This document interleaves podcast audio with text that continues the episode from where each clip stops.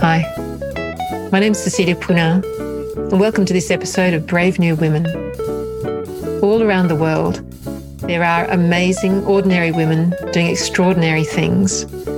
Brave New Women is about giving those women a platform and a voice, and it's about changing the way that women are perceived. And it's a way of inspiring all of us to do the things that we've always wanted to do.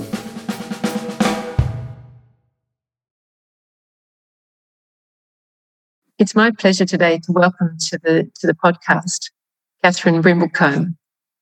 And Catherine is has an unusual background, probably so far the most unusual per, uh, career that I've of anyone that I've, I've interviewed for the for the podcast. So Catherine has a master's in philosophy from the University of Queensland. She's also um, an artist and has an extremely unusual angle on her art. So that's that's what I'd be I'm interested in talking to Catherine about today. So Catherine, welcome to the podcast. Hello, Cecilia. Thank you. So Happy Catherine, here.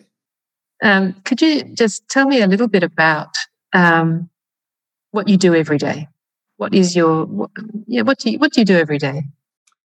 Every day. Well, that, that changes as different things occur. But um, in my studio most days, uh, at the moment, um, I'm actually preparing my first milestone document for a PhD. Mm-hmm. So there's a fair bit of time spent at the computer, but uh, it is a PhD that involves both formal research and creative practice research. So my painting practice is part of the research methodology in the research approach.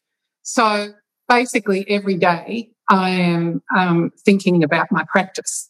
And at the moment, it's a more targeted kind of thinking because I've got to um, unpack what I do in order to um, situate my arguments about militarized technology and the militarizability of uh, civilian technology within a, a, kind of understandable framework whereby people can see that creative practice can contribute new knowledge.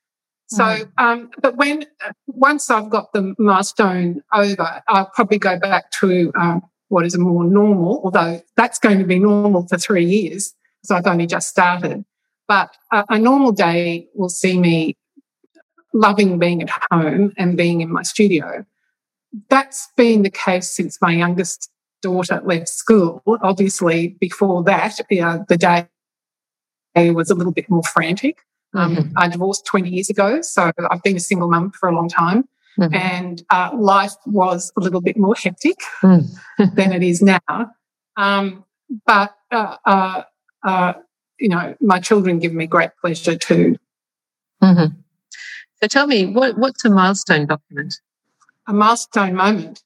A, a document for, for, uh, your, for your PhD? Oh, a milestone, a milestone document.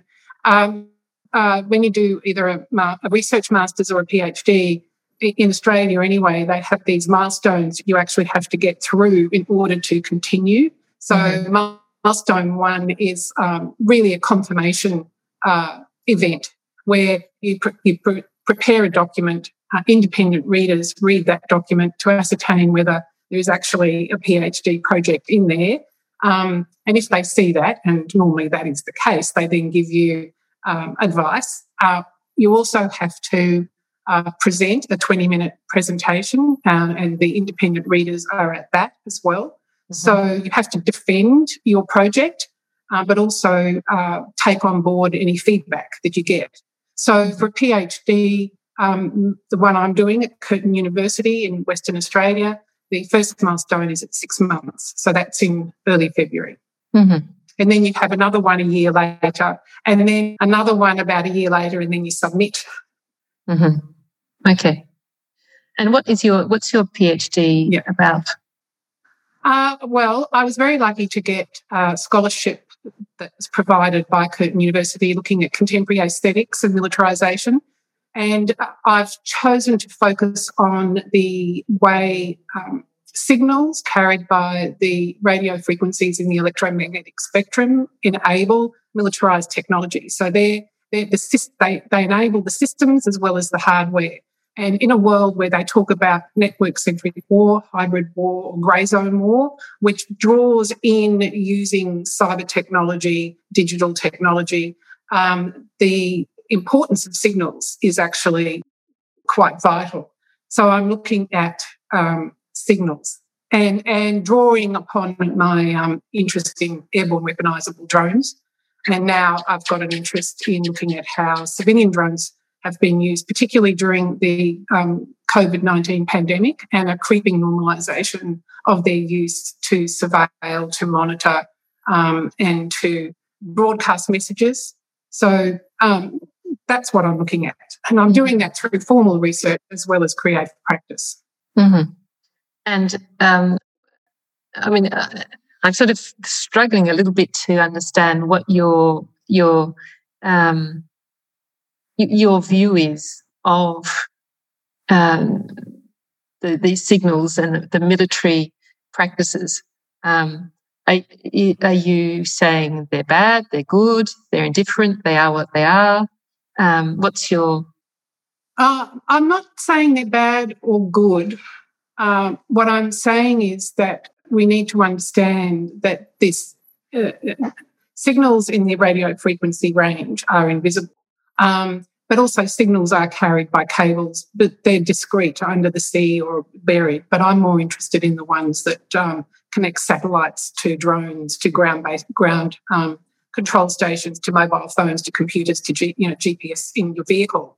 So uh, I just think there's not a lot of attention paid to the enabling uh, capacities of signals because the signals actually carry instructions they uh, to operate the uh, uh, military hardware, but they also carry data and information backwards and forwards from the sensors that are on board these uh, big pieces of equipment.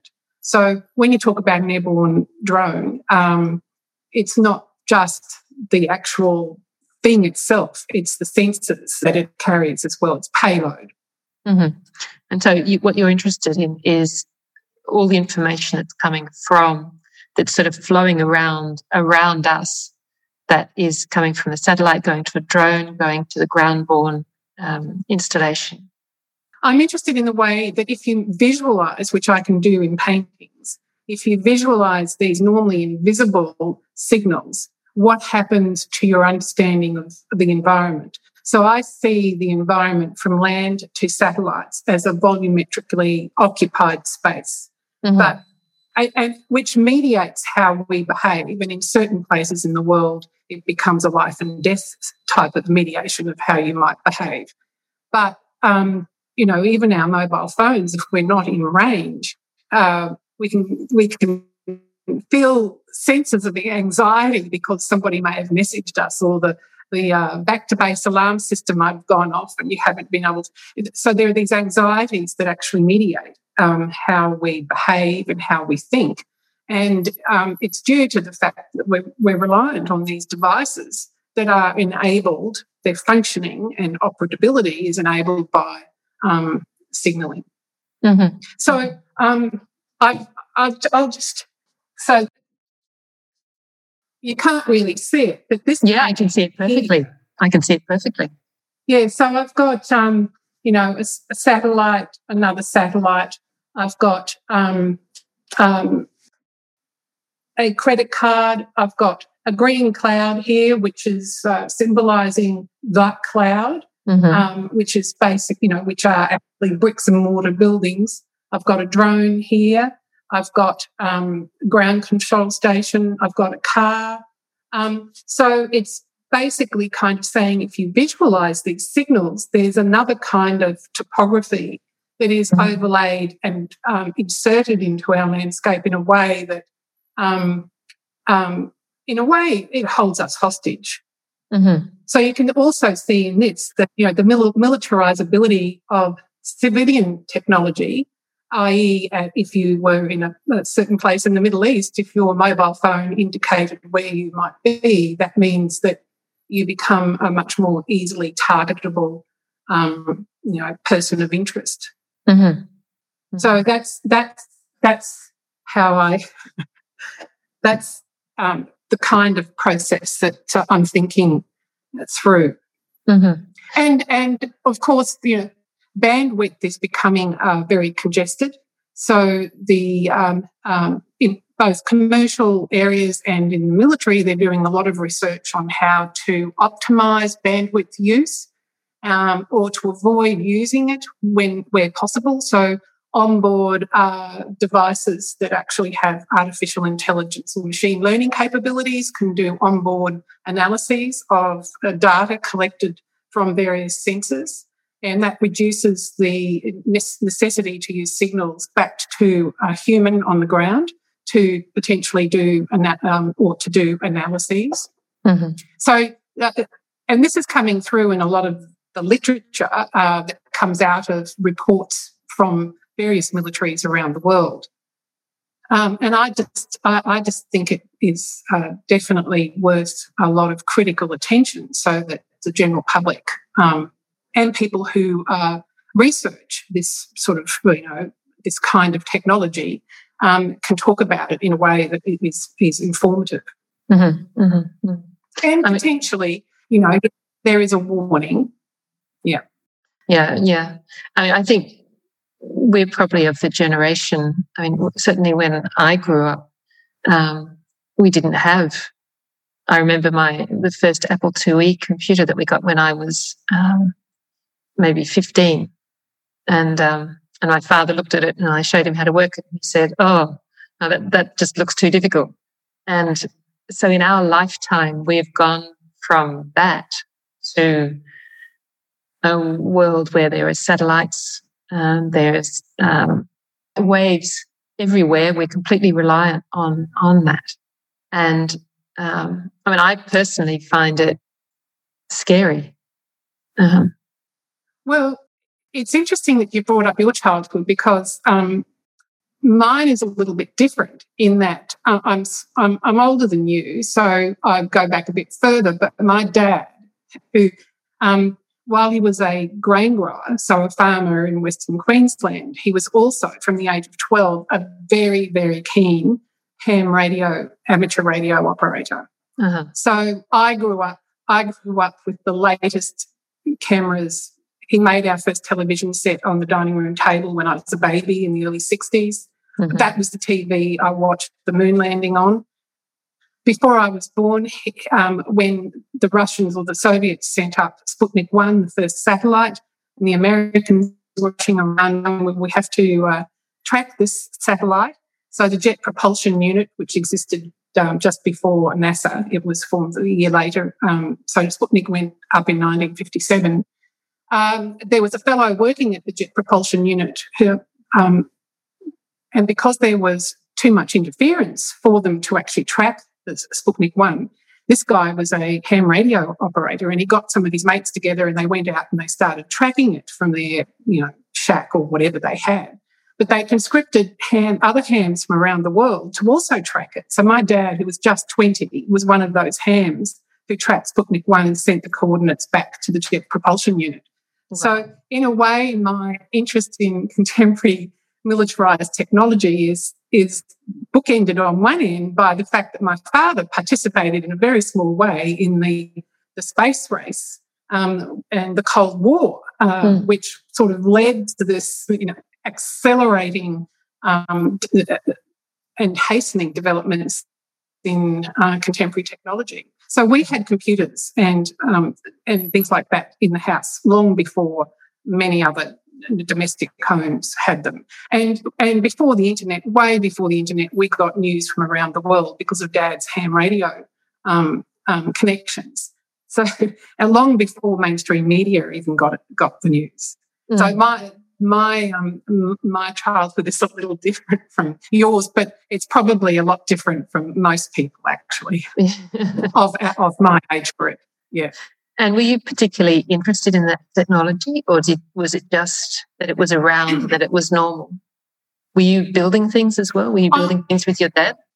Well, um, dad wasn't the most patient person in the world. So, um, and, and probably one of the things that I did learn was that technology can be very seductive um, and that my, my father preferred the company of his technology to the human beings that lived with him. Mm-hmm. Um, and, you know, so I can see, you know, some of the, the social commentary on the way that we're addicted to devices. I, I'm not surprised because I saw how my father was um, growing up. Mm-hmm. We even had um, UHF, VHF device in the car, and if and we weren't allowed to talk in the car, if, just in case somebody would connect with him. So I'm not.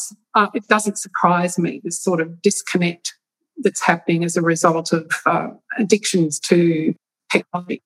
Having said that, I, I was really interested in when um, when uh, Dad decided he needed a new movie camera or a new camera because he always had the latest gadgets. I I did, and my two brothers, we benefited by being given the uh, not very old previous one that Dad owned. So we had movie cameras, you know, at a very young age. And there was an occasion where I made a little crystal set, and um, but then I added to it by taking it out to Dad's ham shack and hooking it up to various wires. I don't know how I knew which wires to, to get a better reception. So yeah, I wish I wish I had learnt more of the practicalities of it, mm-hmm. um, but Dad didn't have the patience with young children to, to persist in that kind of teaching. Mm-hmm. And so then, when when you left home, that how did that continue on in your in your interests? Well, it it probably just permeated in the background. Um, uh, I did art history in my undergraduate degree at university, and I got a job straight out of university as a curatorial assistant at the National Gallery in Canberra. Mm-hmm. I got married quite young and moved to uh, Goondiwindi, which is further west than where I grew up. Um, and in uh, Queensland. My, in Queensland, on the border between Queensland and New South Wales. Mm-hmm. My now ex husband um, um, is a lawyer, was a lawyer out there but he also loved um, and embraced new technology when it mm-hmm. came in. And uh, it, and I was never resistant to that. And I would, you know, use it. So we had a mobile phone, one of those, I don't know, you're probably too young to remember, but they, they were block, brick block things that had terrible battery length. And whenever we came to Brisbane, guess who had to have it in her handbag? Um, you know, lumping it around. so, uh, but it, it, the, the, interesting technology has permeated you know, um, and oscillated from a great great interest to little bits of interest over the years. But about 10 or so years ago, I read a book called Our Final Century by Lord Martin Rees, who's the Lord Astronomer in the UK. And basically, it um, goes through various apocalyptic situations, some um, that could be caused by natural occurrences, but many that could be caused by uh, human made technologies. So I got interested in existential risk posed by emerging technologies. So those things that um, even if there was a really, really tiny risk of something happening, but the outcome was apocalyptic, it was worthwhile questioning it, or something that could cause civilization collapse. Um, so rather, rather kind of uh, um, torrid types of things to be interested in. And then when I uh, started my master's degree, I was wanting to look at existential risk, but that's a very big topic. So I narrowed it down to um, um, militarized technology, particularly an examination of the airborne drone, mm-hmm. airborne military drone. Mm-hmm. So, so yeah. what I'm hearing is you had this, you had this technology stream that was running through your life from, you know, in, in various degrees from when you were a child and from your father. And so now tell me a little bit about the, the art. Where did, where did that come from? Oh, that comes from my mother's side. So, um, mum, uh, very well educated, three degrees, including two postgraduate degrees, um, an artist, a writer, a teacher, and always very encouraging, as was my grandmother, her mother, who was a bit of a polymath, really. She wrote poetry, had her first poems published when she was 14, growing up in Perth. She wrote, she painted, she was an accountant. So mm-hmm. she had both sides of her brain uh, really well operating. Um, she was a, a, seamstress. She was a uh, um, uh, an amateur astronomer. When when she came out and stayed with us on the farm, she'd take the three of us, the three children, out into the dark sky and on the flat black soil, naturally a treeless New Plain, which is where I grew up, the, the night sky, and it still is the same because you don't have the ambient light that you get from um, where there might be settlements. The Milky Way is like um, someone's flung jewels across black velvet. Mm-hmm. But grandmama, we called her grandmama, um, she could point out all of the, the different, you know, stars and she could point out constellations. And again, I regret that I didn't learn them off by heart. But um, so that that sort of more artsy uh, side has come definitely through my my mother's side of the family. Mm-hmm. And when did you start? You, does, and, do you just express it in painting, or there uh, uh, do you express it in other ways as well? That creative, artsy side. Uh, well, over many years, I've experimented with different kinds of mediums. So obviously, um, you know, growing up with someone like my dad, I had movie cameras when I was young, and dad had movie cameras, and we'd sit and watch, you know, homemade movies a lot. And um, my brother, Wilfred, he was a very, and still is. You may have met Wilfred at some stage, I don't know, but Wilfred, um, he is in IT, so he's in big data and was in supercomputing. So that that's definitely the kind of thing that comes from my father. But again, for my mother, Wilfred is very interested in photography. And growing up on the farm, because in Australia, and it's probably like most places, you've got outbuildings, and Wilfred had a um, had a dark room in one of the outbuildings. So mm-hmm. I used to watch him do that. But it never, and then because I did art all the way through school, and then um, when I was at the National Gallery, the director at the time uh, James Mollison, he he he encouraged members of the staff to do art courses and made arrangements at um, the College of Art for printmaking. So I did lithography and some etching. I've worked in installation. I've worked um, in sculpture, but I I always come back to painting. You know, it's what I love to do, and mm-hmm. uh, and you know, in an age where there is a lot of emphasis put on experimentation with new media, I really have to hold my ground and say, well, painting is not dead. It's not an anachronism. Um, and my desire to, to, to sort of examine uh, issues related to contemporary militarizable, militarized technology through painting um, is actually quite innovative. It's, mm. um, and allows me to be to separate myself from the actual technology that I'm critiquing, um, because you know new media technology is still reliant on digital and cyber, you know, systems for creation, exhibition, and storage, whereas a painting. I don't need any of that. So there mm. can be, a, uh, I suggest, a critical distance that doesn't draw me into some sort of accusation of being complicit with the system. Mm. Yeah, and I love the idea that you're using a very old art form to deal with very contemporary issues. Yes, yes, yes. I I think it's quite subversive, but you know others may disagree. But but uh, I I I because you know my processes cannot be hacked, tracked. You know, data can't be collected. You know, unless somebody was filming me. But even then, that's not like being able to track back um, through. And painting, um, also with paint, I like the paint to do its own work. So the image behind me here, I don't know if you can see it, it there's a lot of um, the amorphous background is formed by really liquid oil paint, lots of turps and oil in it, and me tipping the canvas up and around and and leaving it in a certain way for a period of time. So even though there's a randomness to it, I'm kind of controlling it. But sometimes things happen that I'm not expecting and I love.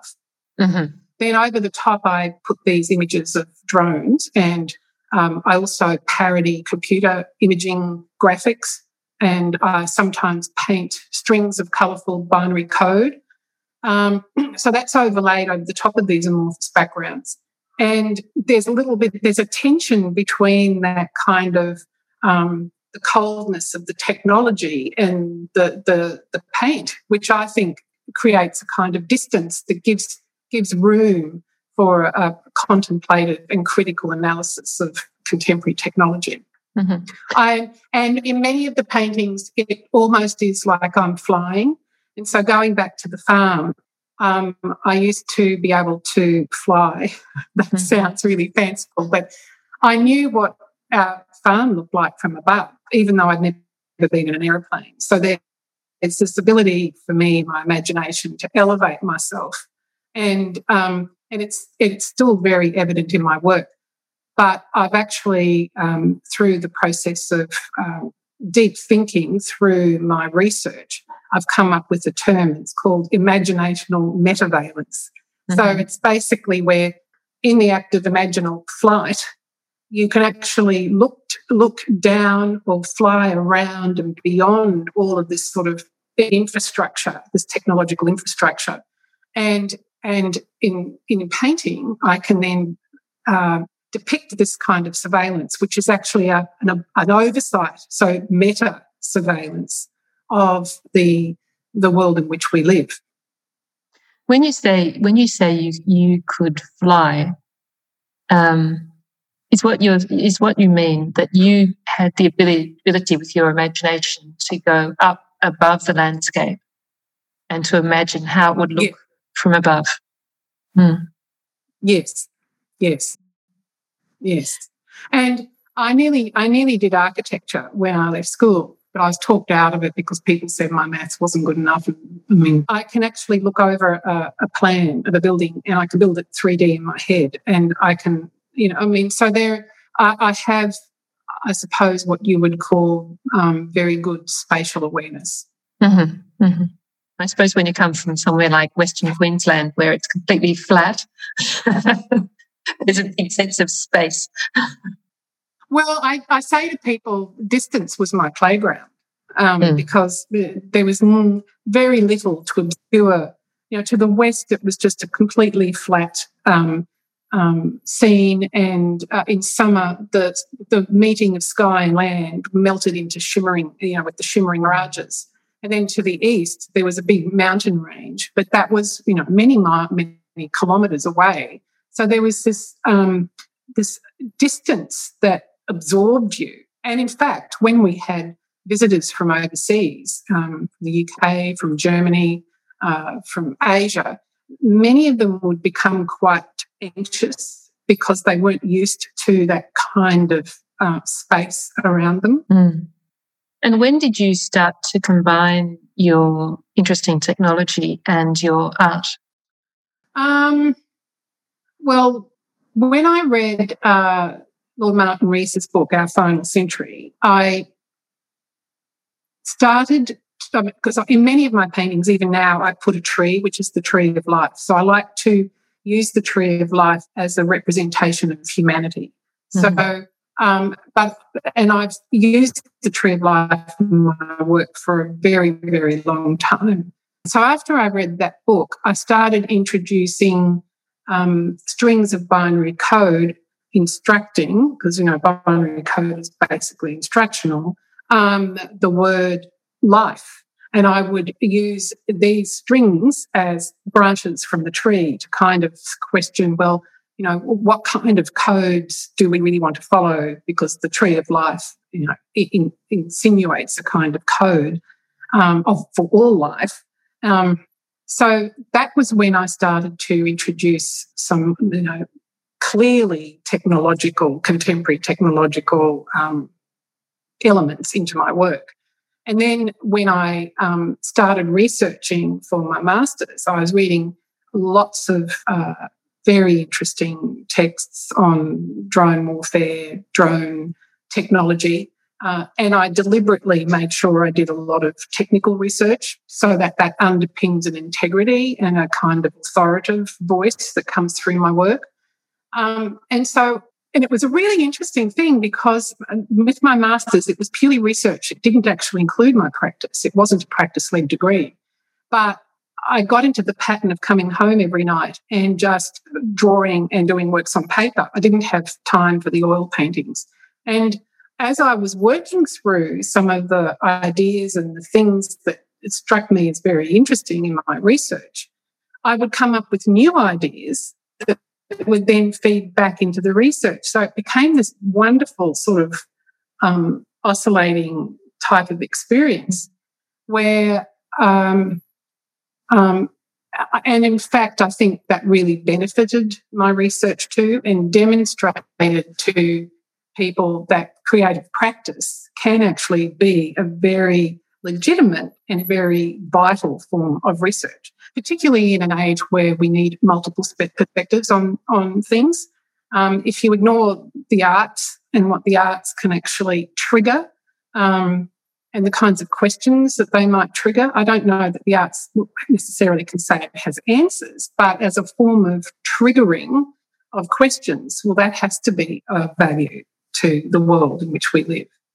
I love the way that you say that I mean, the way I, I hear it is that you were doing during the day, you were doing a lot of very left brain analytical work on, you know, hard technical, you know, hard in, in the, in the sense that, you know, of touching hard, um, technical things and then coming home and drawing and that that was then triggering a completely different part of your mind uh, which was then feeding back into the um, into the research and the left brain stuff that you were doing during doing during the day. It seems like it's a very holistic way of working of um, you know two different parts of you feeding and the two different parts of your of your parents too feeding into each other. I think that's wonderful. Yeah, exactly. And in fact, Dad uh, died mm, probably uh, six months after I started the degree, but he was fascinated and he'd send me all of these articles about various technological things. I called him my research assistant. um, but he was, you know, in it. and it's sad that he didn't um, live long enough to see me get the degree. But yeah, there's something about, I think, actually with hands on work. And here I am um, drawing and painting the, this kind of technology, you become, you get to know it in a different way than you would if you just see it or if you actually build it up through software. Um, because, you know, there is a more tactile, um, temporal uh, um, aspect to it because it's not like I can let the software, you know, do something without, you know, while I go and make a cup of tea sort of thing.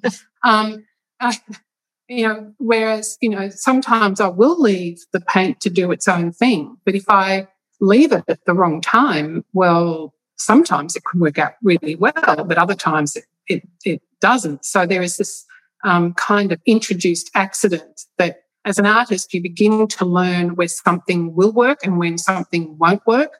And I've learned to walk away from my work when I'm frustrated or at a point at an impasse where I can't move through either because the work isn't you know doing something for me aesthetically or my ideas aren't being um, um, expressed in the way that I want them to. So I leave the work somewhere where I can see it when I first come back to the studio. And it's that, again, that sense of distance over time uh, and with new eyes and I see the work and I go, yep, that's what I need to do. And, and it, it, it works most of the time. It's part mm-hmm. of the process. Mm-hmm. It's part of the process. Mm-hmm. But there, there's a sense of knowing with this hands-on, um, um, you know, relationship actually with the technology. And it was through that process when I was doing my master's that I started to draw the signals between um, so a ground control station, a GPS satellite, and a, a communication satellite and an airborne drone, and then from its wide area surveillance or imaging, you know, system, other lines that indicated, you know, infrared, night vision, whatever, um, um, data gathering. And so I started, I started, it was actually through that that I started to realize that there was this new kind of topography that was being formed around the planet. And um, in a way, the paintings act as a kind of um, counter mapping or a counter cartography. So it's revealing, um, you know, forces of the new techno empire type of thing. Mm, mm. Yeah, so it's really it's showing um, what we can't see. It's making visual, making visible yeah. what we can't see, what's there that we can't see. Uh, yes, yes, and you know, I, I, whilst I'm obviously concerned about these things, what I really enjoy is when people see the work, and I've you know I've got people who have never ever thought about um, militarized technology drones before. I've even had engineers from major, um, you know, military development companies happen to come by and they're just enthralled and they say, you're on here. This is a really good way of um, prodding us in the system to actually question what we're doing. Because I mean, there's that old thing, you know, just because we can, does that mean we should? It's a really good question to ask. And it's a really good base for a, a really um, um, expansive type of risk analysis. Mm-hmm. Yeah, and I think um, that question is is so unbelievably relevant right now. You know, there are so many things that we can do, and now we're starting to say, but actually, is that what we should be doing? Is that um, I mean, I imagine you've read uh, Homo Deus um, by um, Harari. I've, I'm, I'm, yeah, it's a very big book, and I'm, I haven't finished it. Like a number yeah. of things I've got, but I, yes, and I've read a number of, I've read a number of his other works and um, articles. So yeah, definitely. So he, he, um, he has presented at the Centre for the Study of Existential Risk at Cambridge University, which Lord Martin Rees was one of the found, is one of the founders of. Mm-hmm. So that was um, formed, I think, in 2012 so, yes, he's certainly uh, part of that um, now. Um, there's a global kind of um, um how a network of people thinking of uh, the modern world in terms of, well, what are the existential risks that we need to pay attention to? Mm-hmm. So, I was invited to attend just as an attendee the annual conference for the Centre for the Study of Existential Risk two years ago at Cambridge University.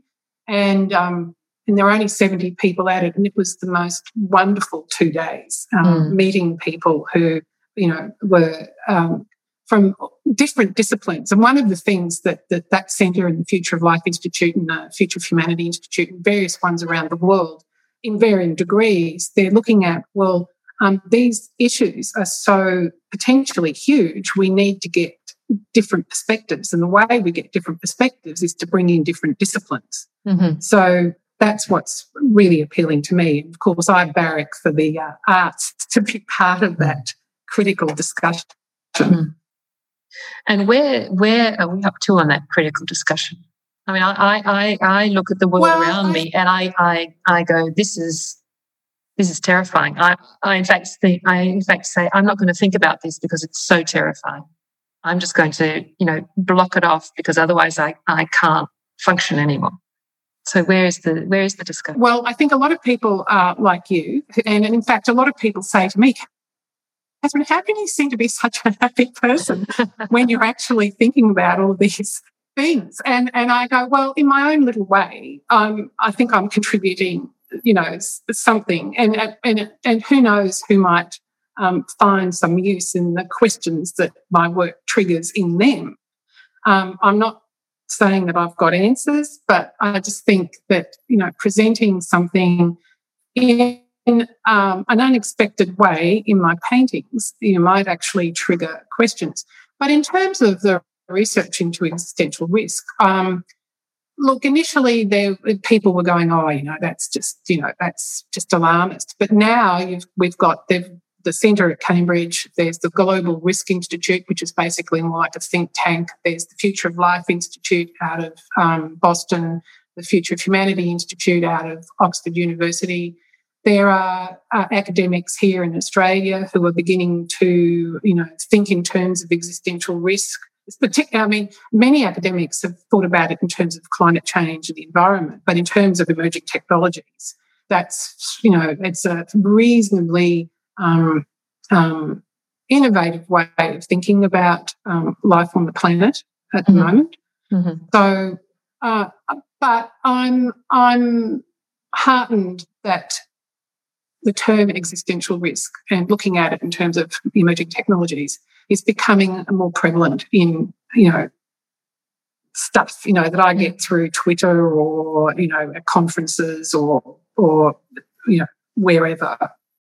Rest assured, there are people there are people who are genuinely interested and uh, and and and I think, um, for instance, you know, when you've got something as um, um, uh, as, as, significant as the University, uh, Cambridge University involved in Oxford, etc. I mean, those people involved in that research do actually contribute to policy and are invited, you know, in the UK, in the UK anyway, they are invited to present to government and to um, advise government. So, I mean, that's interesting. Mm, mm. So that gives me some basis of hope. Just Absolutely. Catherine, when I, I, I finish these interviews with two questions, and the first question is um, because this podcast is all about is just of women. Um, the first question is, what has been your experience in your career as a woman? Has that had any impact at all, positive or negative? Uh, I think me being a woman as me, I don't think it's, I, I, can't really say one way or the other whether it's been a positive or a negative. I, am neutral on that. Uh, being a single mother, certainly, and that, you know, that is because I'm a woman, I'm a, I was a single mother, that had a huge effect on my career. And um, and I would never take away, you know, the time that I, you know, had with my three daughters was fantastic. But um, single mothers have it pretty tough, and and it's not necessarily always about money. It is about time. It's about support. Um, and so, you know, the art world is very much, uh, a lot of it is about meeting people and networking and going to events. So I exhausted myself and paid enormous amounts in babysitting to actually go to things. Mm-hmm. Um, I've now stopped doing a lot of that. mm. So when when the lockdown came here in Queensland, I didn't really miss because I don't. And, and, when I started the master's degree, well, I I was just so absorbed that I just you know unless there was something on really locally, I didn't go anywhere. Mm-hmm. So I don't know if that really answers your question, but um, yeah, I think um, because the children were only eight, five, and three, two when I got divorced, so they're very young. Mm. And I can imagine that the hardest thing being a single mother is that it's all on you all the time. That there's just yeah. no, there's no saying, uh, you know, just give me Yeah, it's it's the sort of thing that you know, it's only you who gets up at night to a child who's coughing and then you get them to sleep and then the other one wakes up with the cough and you know they mm. and you know when the when the older one gets to an age where she wants to go to parties you know, she's 14 or 15 so you, you, you, let her go to the party but to go and get her um, late at night you have to wake the younger two up and put them in the car to go and mm. get one because you know it's not it's illegal to leave young children at home alone plus the fact that i would never never do that considering mm. my children were incredibly lively. So, um, you know, that all of that and planning ahead that if, uh, if one child had something on early at school, well, you get that one up first and have them breakfast, and then you get the other two and put them in the car, drop the one early at school, then go back to a coffee shop so you didn't have to come all the way home. Uh, so I'm really good at strategizing. I can hear that. That's amazing. And then the last question I like to ask is if you've got a particular message for, for listeners. Um, yeah, that's an that's an interesting one. I think um, as I've got older, I've learnt not to worry about um, the small things, you know, the house and the garden. And although, you know, in Goondiwindi, I had a beautiful big garden that, you know, I loved.